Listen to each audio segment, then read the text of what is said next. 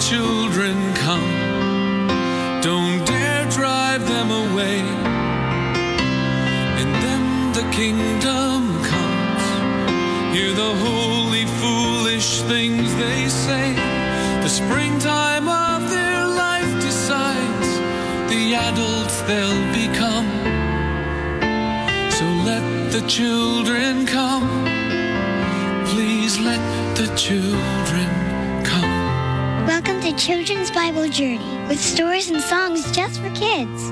We have a dramatized Bible story coming up, but let's get today's program started by singing praises to our awesome God.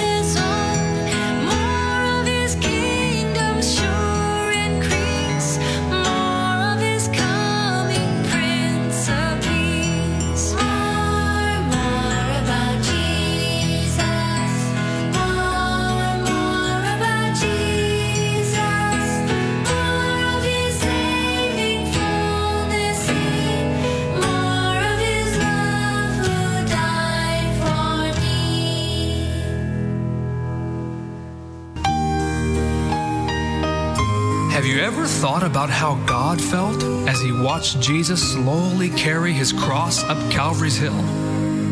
Think of the love he had for us to let his only son die for our sins.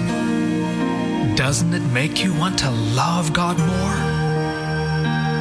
1 John 4, verses 19 and 10. We love him because he first loved us.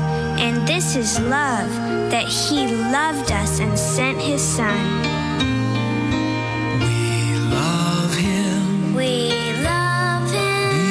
He first loved us, we love him. We love him. Because he first loved us. In this is love that he loved us.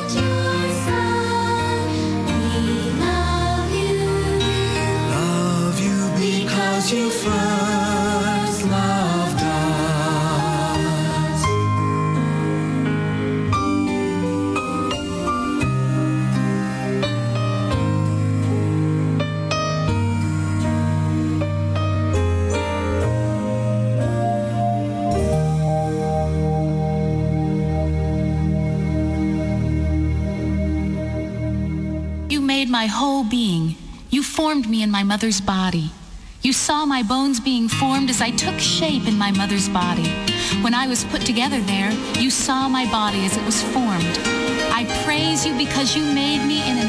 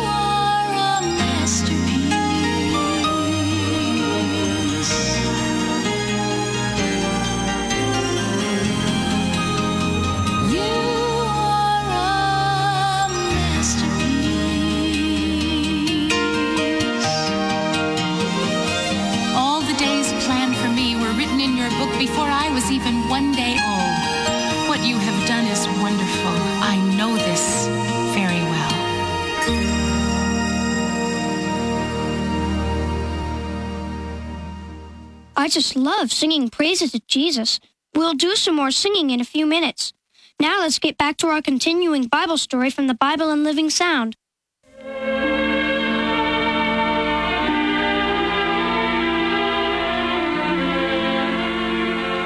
Almost forty years passed. Shut out of the land of Canaan, the children of Israel wandered in the wilderness. The older people died, and the children grew up and married and had children of their own. Hello? Hello, anybody home? Nebat, I didn't expect you quite so early. oh, do come in. It's awfully hot outside today. Oh, thank you. Well, you look very nice today, as always, Sharon. Sit down, won't you? Mm-hmm. I'll call the children. They'll just love to see you. Nahum, Shebna, you children had better come in now. We have a visitor. I'd offer you some water, Nebat, but I, well, I really don't have any. Ahab went out to get some just before you arrived. I know just what you mean, Sharon. There's been so little water lately, the whole camp's complaining. Oh, Mother, do we have to come in? Sharon and I were just starting to play in the Uncle game. Nebat! Uncle Nebat? Oh, boy! Uncle Nebat, what did you bring us this time? Nahum, you ought to be ashamed of yourself. The idea of asking your uncle what he brought you. Well, Oh, it's all right, Nahum. Of course I brought you something. And I also have a little surprise for Shebna. Do you really? Yes, but you'll both have to wait until after we've eaten. I'll bet something sweet. me too. You children can run out and play for a while longer. But mind you, don't go too far away because it's almost time to eat. All right, Mother, come along, Nan. Uh, you are fortunate to have such wonderful children, Sharon. Thank you.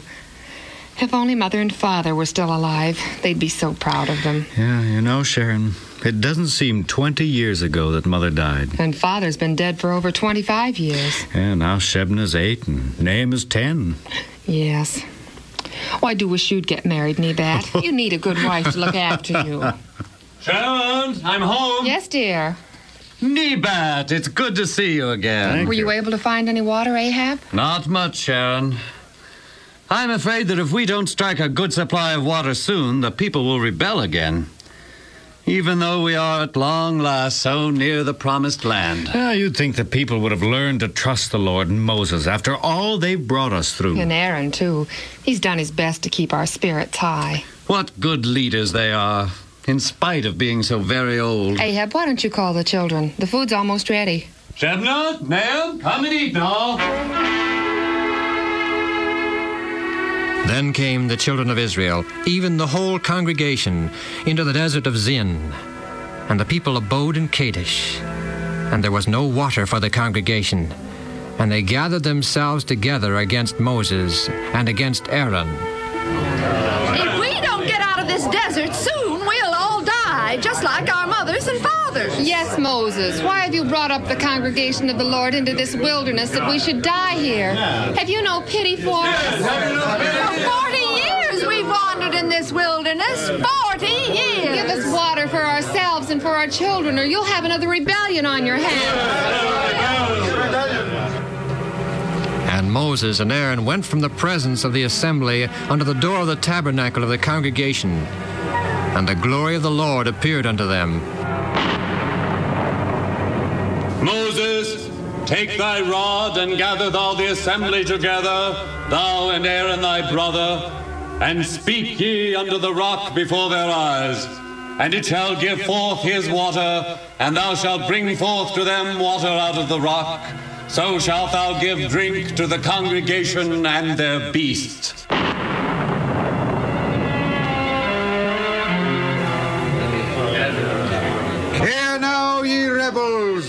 Must we fetch you water out of this rock? Father, Father, hold me up so I can see. Oh, Nahum, you're getting too big for me to lift. Please, Father. Oh, all right. Moses is going to hit the rock with his staff. I'm awfully thirsty. Now we'll have enough to drink. After the congregation had quenched their thirst, Moses and Aaron returned to the tabernacle to give thanks to the Lord for his goodness. But to their dismay, the Lord would not accept their thanks. Moses and Aaron, ye have displeased the Lord. Displeased the Lord. He bade ye speak to the rock, yet ye struck it with your rod. It was only to make sure the water came quickly. Because ye believed him not, because ye doubted his power before the congregation, ye shall not bring his people into the land of Canaan.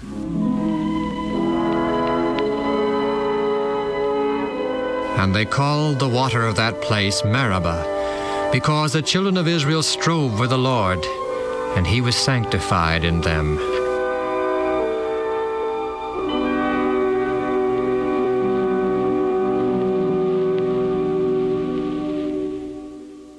Continue the Bible story tomorrow. And if you would like to have these stories to listen to at home, you can call the Bible in Living Sound at 1 800 634 0234. That's 1 800 634 0234. Now, here's some more music before we have to say goodbye.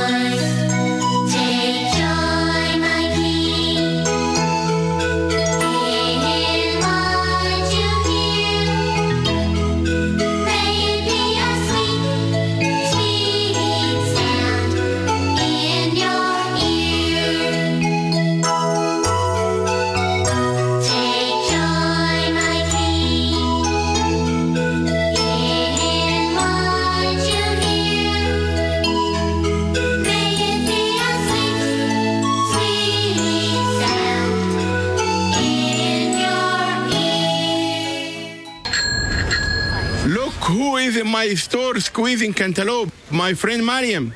Hi, Mr. Habib. Your school report about people in your town. Have you finished it? Nope, just one more question for you. Okay, I'm ready.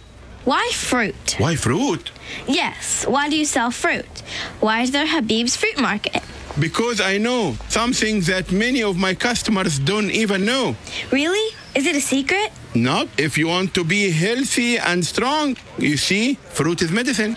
Medicine? Yes, when God created fruit and vegetable, He was really making medicine that is more powerful than anything you can find at drugstore. Take these oranges. They contain vitamin C, something everybody needs to fight cold and flu. And these blueberries, they help fight cancer. Everything you see here is powerful medicine designed by God to keep us healthy and strong. I didn't know that. I thought they just tasted good. You see how wise God is? He made the things that are good for us taste good too. He put wonderful flavor in each one. Watermelons, grapes, pomegranates, pineapple. Each is filled with good medicine and delicious flavor. And mangoes? Especially mangoes. So when I sell fruits and vegetable, I'm giving my customer powerful medicine from great physician himself. Thank you, Mr. Habib. That's great to know. I'll take a big bag of those medicine mangoes over there. I want my mom and dad to be healthy too. Jesus wants to be our friend. He has placed in our hearts a desire to share our deepest secrets and brightest hopes with Him. This program was brought to you by the Children's Ministries Department of the General Conference of Seventh day Adventists.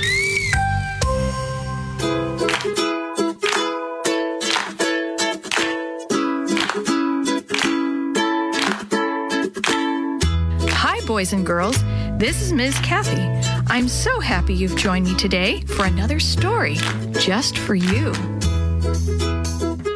Have you ever wanted to go rafting down a river? Or go on a camping trip in a forest where wild animals live? Maybe even bears? In this book, the Shoebox Kids go on a camping and rafting trip that turns out to be more exciting than anyone thought. What kind of danger would you expect to find along Rattlesnake River? Maria isn't happy when the camping trip begins. Why are people talking about her behind her back? Are her friends leaving her out of their fun? This time, a scary adventure helps her figure out the problem and the answers. Chapter 1 Will there be bears and snakes? Are we almost there? Chris Vargas asked. Stop it, Chris's sister Maria said. You've asked that four times already. Mr. Shoe smiled into the rearview mirror and guided the van around another steep turn. Rocky Reach Campground is only about another half hour from here, he said. We camp there tonight, and then tomorrow we ride a bus up to where the raft trip starts. The Shoebox Kids were on their way to the mountains for a three day river raft trip. Five minutes later, Chris said, How much longer now? Maria opened her mouth to complain, but Mrs. Shoe held up a hand to stop her. Are you okay, Chris? she asked. Are you getting carsick? Uh, I'm okay. I don't get carsick. Maria raised her eyebrows. That's not true. Don't you remember the time we went camping in Utah?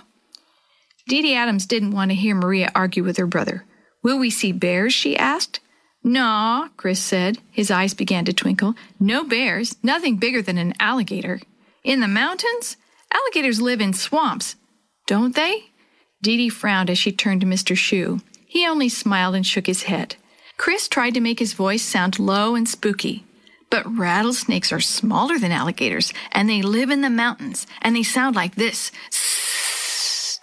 Dee Dee rolled her eyes. Snakes don't bother me, Chris. I think they're cool. In the back seat, Jenny Wallace bit her lip as she listened. Her eyes were wide open, and her arms hugged her pillow tightly against her chest. Snakes? she asked. Will there be snakes? Why do you think they call it Rattlesnake River? Chris asked. Sure, there are snakes, but only small ones. They won't be more than, oh, maybe 10 feet long, but they don't eat anything bigger than. Stop it, Chris, Maria said. Don't listen to him, Jenny. He's just trying to scare everyone. Hey, I was just having some fun. What are you so grumpy about anyway? As if you didn't know, Maria muttered. She turned her back and glared at the road ahead. I wish he were somebody else's brother, she thought. One week until my birthday. What a rotten day that will be. I wish I knew for sure what Chris told Dad about me. Mrs. Shoe started singing, If you're happy and you know it, clap your hands. The others joined in. Jenny sang along, but she still hugged her pillow. Chris watched Maria for a few minutes, his eyebrows raised. By the next song, he sang along too. Soon Mr. Shoe turned left onto a side road. Wow, this is cool, Chris said. He bounced up and down and sideways as the van drove over the large rocks and into the ruts of the dirt road. Now you know what rafting will feel like, Mrs. Shoe teased. Hey, look, I see a bus, Maria pointed through the trees ahead. Ugh, it's gross. It's all scratched and spotty. Mr. Shoe laughed. You'd be scratched and spotty too if you were that big and had to push your way through trees like these. I'm sure that's the bus we'll be riding in tomorrow. A few minutes later, they pulled into camp and a small man with a bushy red beard walked up to the van. Howdy, he said. You must be the Shoebox Kids. I'm Jake Miller, your river guide. He held out his hand to Mr. Shoe, grinned at the kids, and waved to Mr. Tiller's carload. We set up your tents over yonder, he said, pointing at some big green and brown tents among the trees, and supper's all ready. So just put your gear inside the tents and we'll eat. He looked at the kids. You hungry? Yes, they shouted as they climbed out of the van. Wait a minute, kids, Mr. Shoe called. Let's get our stuff unloaded before we do anything else. It won't take long if we all help. When almost everything was unloaded, Maria wandered off by herself to think. As she stood looking at the river, Dee Dee walked up beside her. What's wrong? Dee Dee asked. Maria didn't look at her. What makes you think anything's wrong? Well, you've been acting upset the whole trip. I was just worried. I'm not upset, Maria said. You sound pretty upset right now, so what's wrong? I said nothing is wrong. Sorry, I just wanted to help, Dee Dee muttered as she walked away. Maria stood still and watched Dee Dee go. A tear slid down her cheek. So, how come you're called the Shoebox Kids? Jake asked while everyone sat around the campfire eating bowls of potato soup. You don't look small enough to live in a shoebox, so where'd you get the name? It's not hard to explain, Mr. Shoe said with a grin. He glanced at his wife. You see, these kids all go to the same Sabbath school class at our church, and my wife is their teacher. Jake still looked puzzled. Yeah? he said. While Jake was trying to figure out why they were called the Shoebox Kids, Maria spotted Chris sending a note around to the other kids. I'm sorry, Mrs. Shoe said, smiling. I guess we never introduced ourselves properly. You see, my name is Mrs. Shoe, Chris and Willie yelled, holding their sides and howling with laughter. Well, I'll be a monkey's uncle, Jake began to laugh with them. Half an hour later, when the shoebox kids were headed to their tents, Maria noticed a piece of paper lying on the ground. She picked it up. It was part of a note that Chris had written, and she knew she wasn't supposed to have seen it.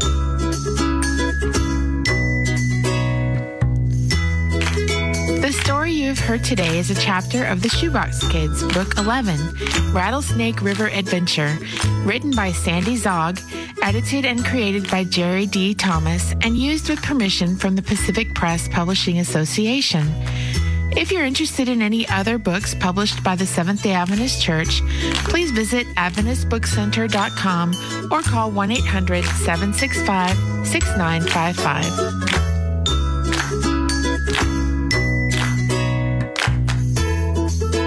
This podcast is a production of the Carolina Conference of the Seventh day Adventist Church.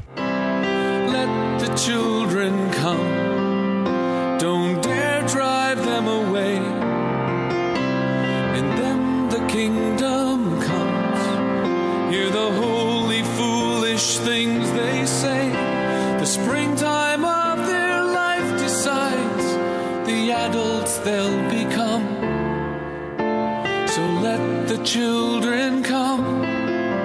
Please let the children come. Children's Bible Journey was brought to you by 3ABN Australia Radio and is a production of Live Talk Radio at livetalk.net.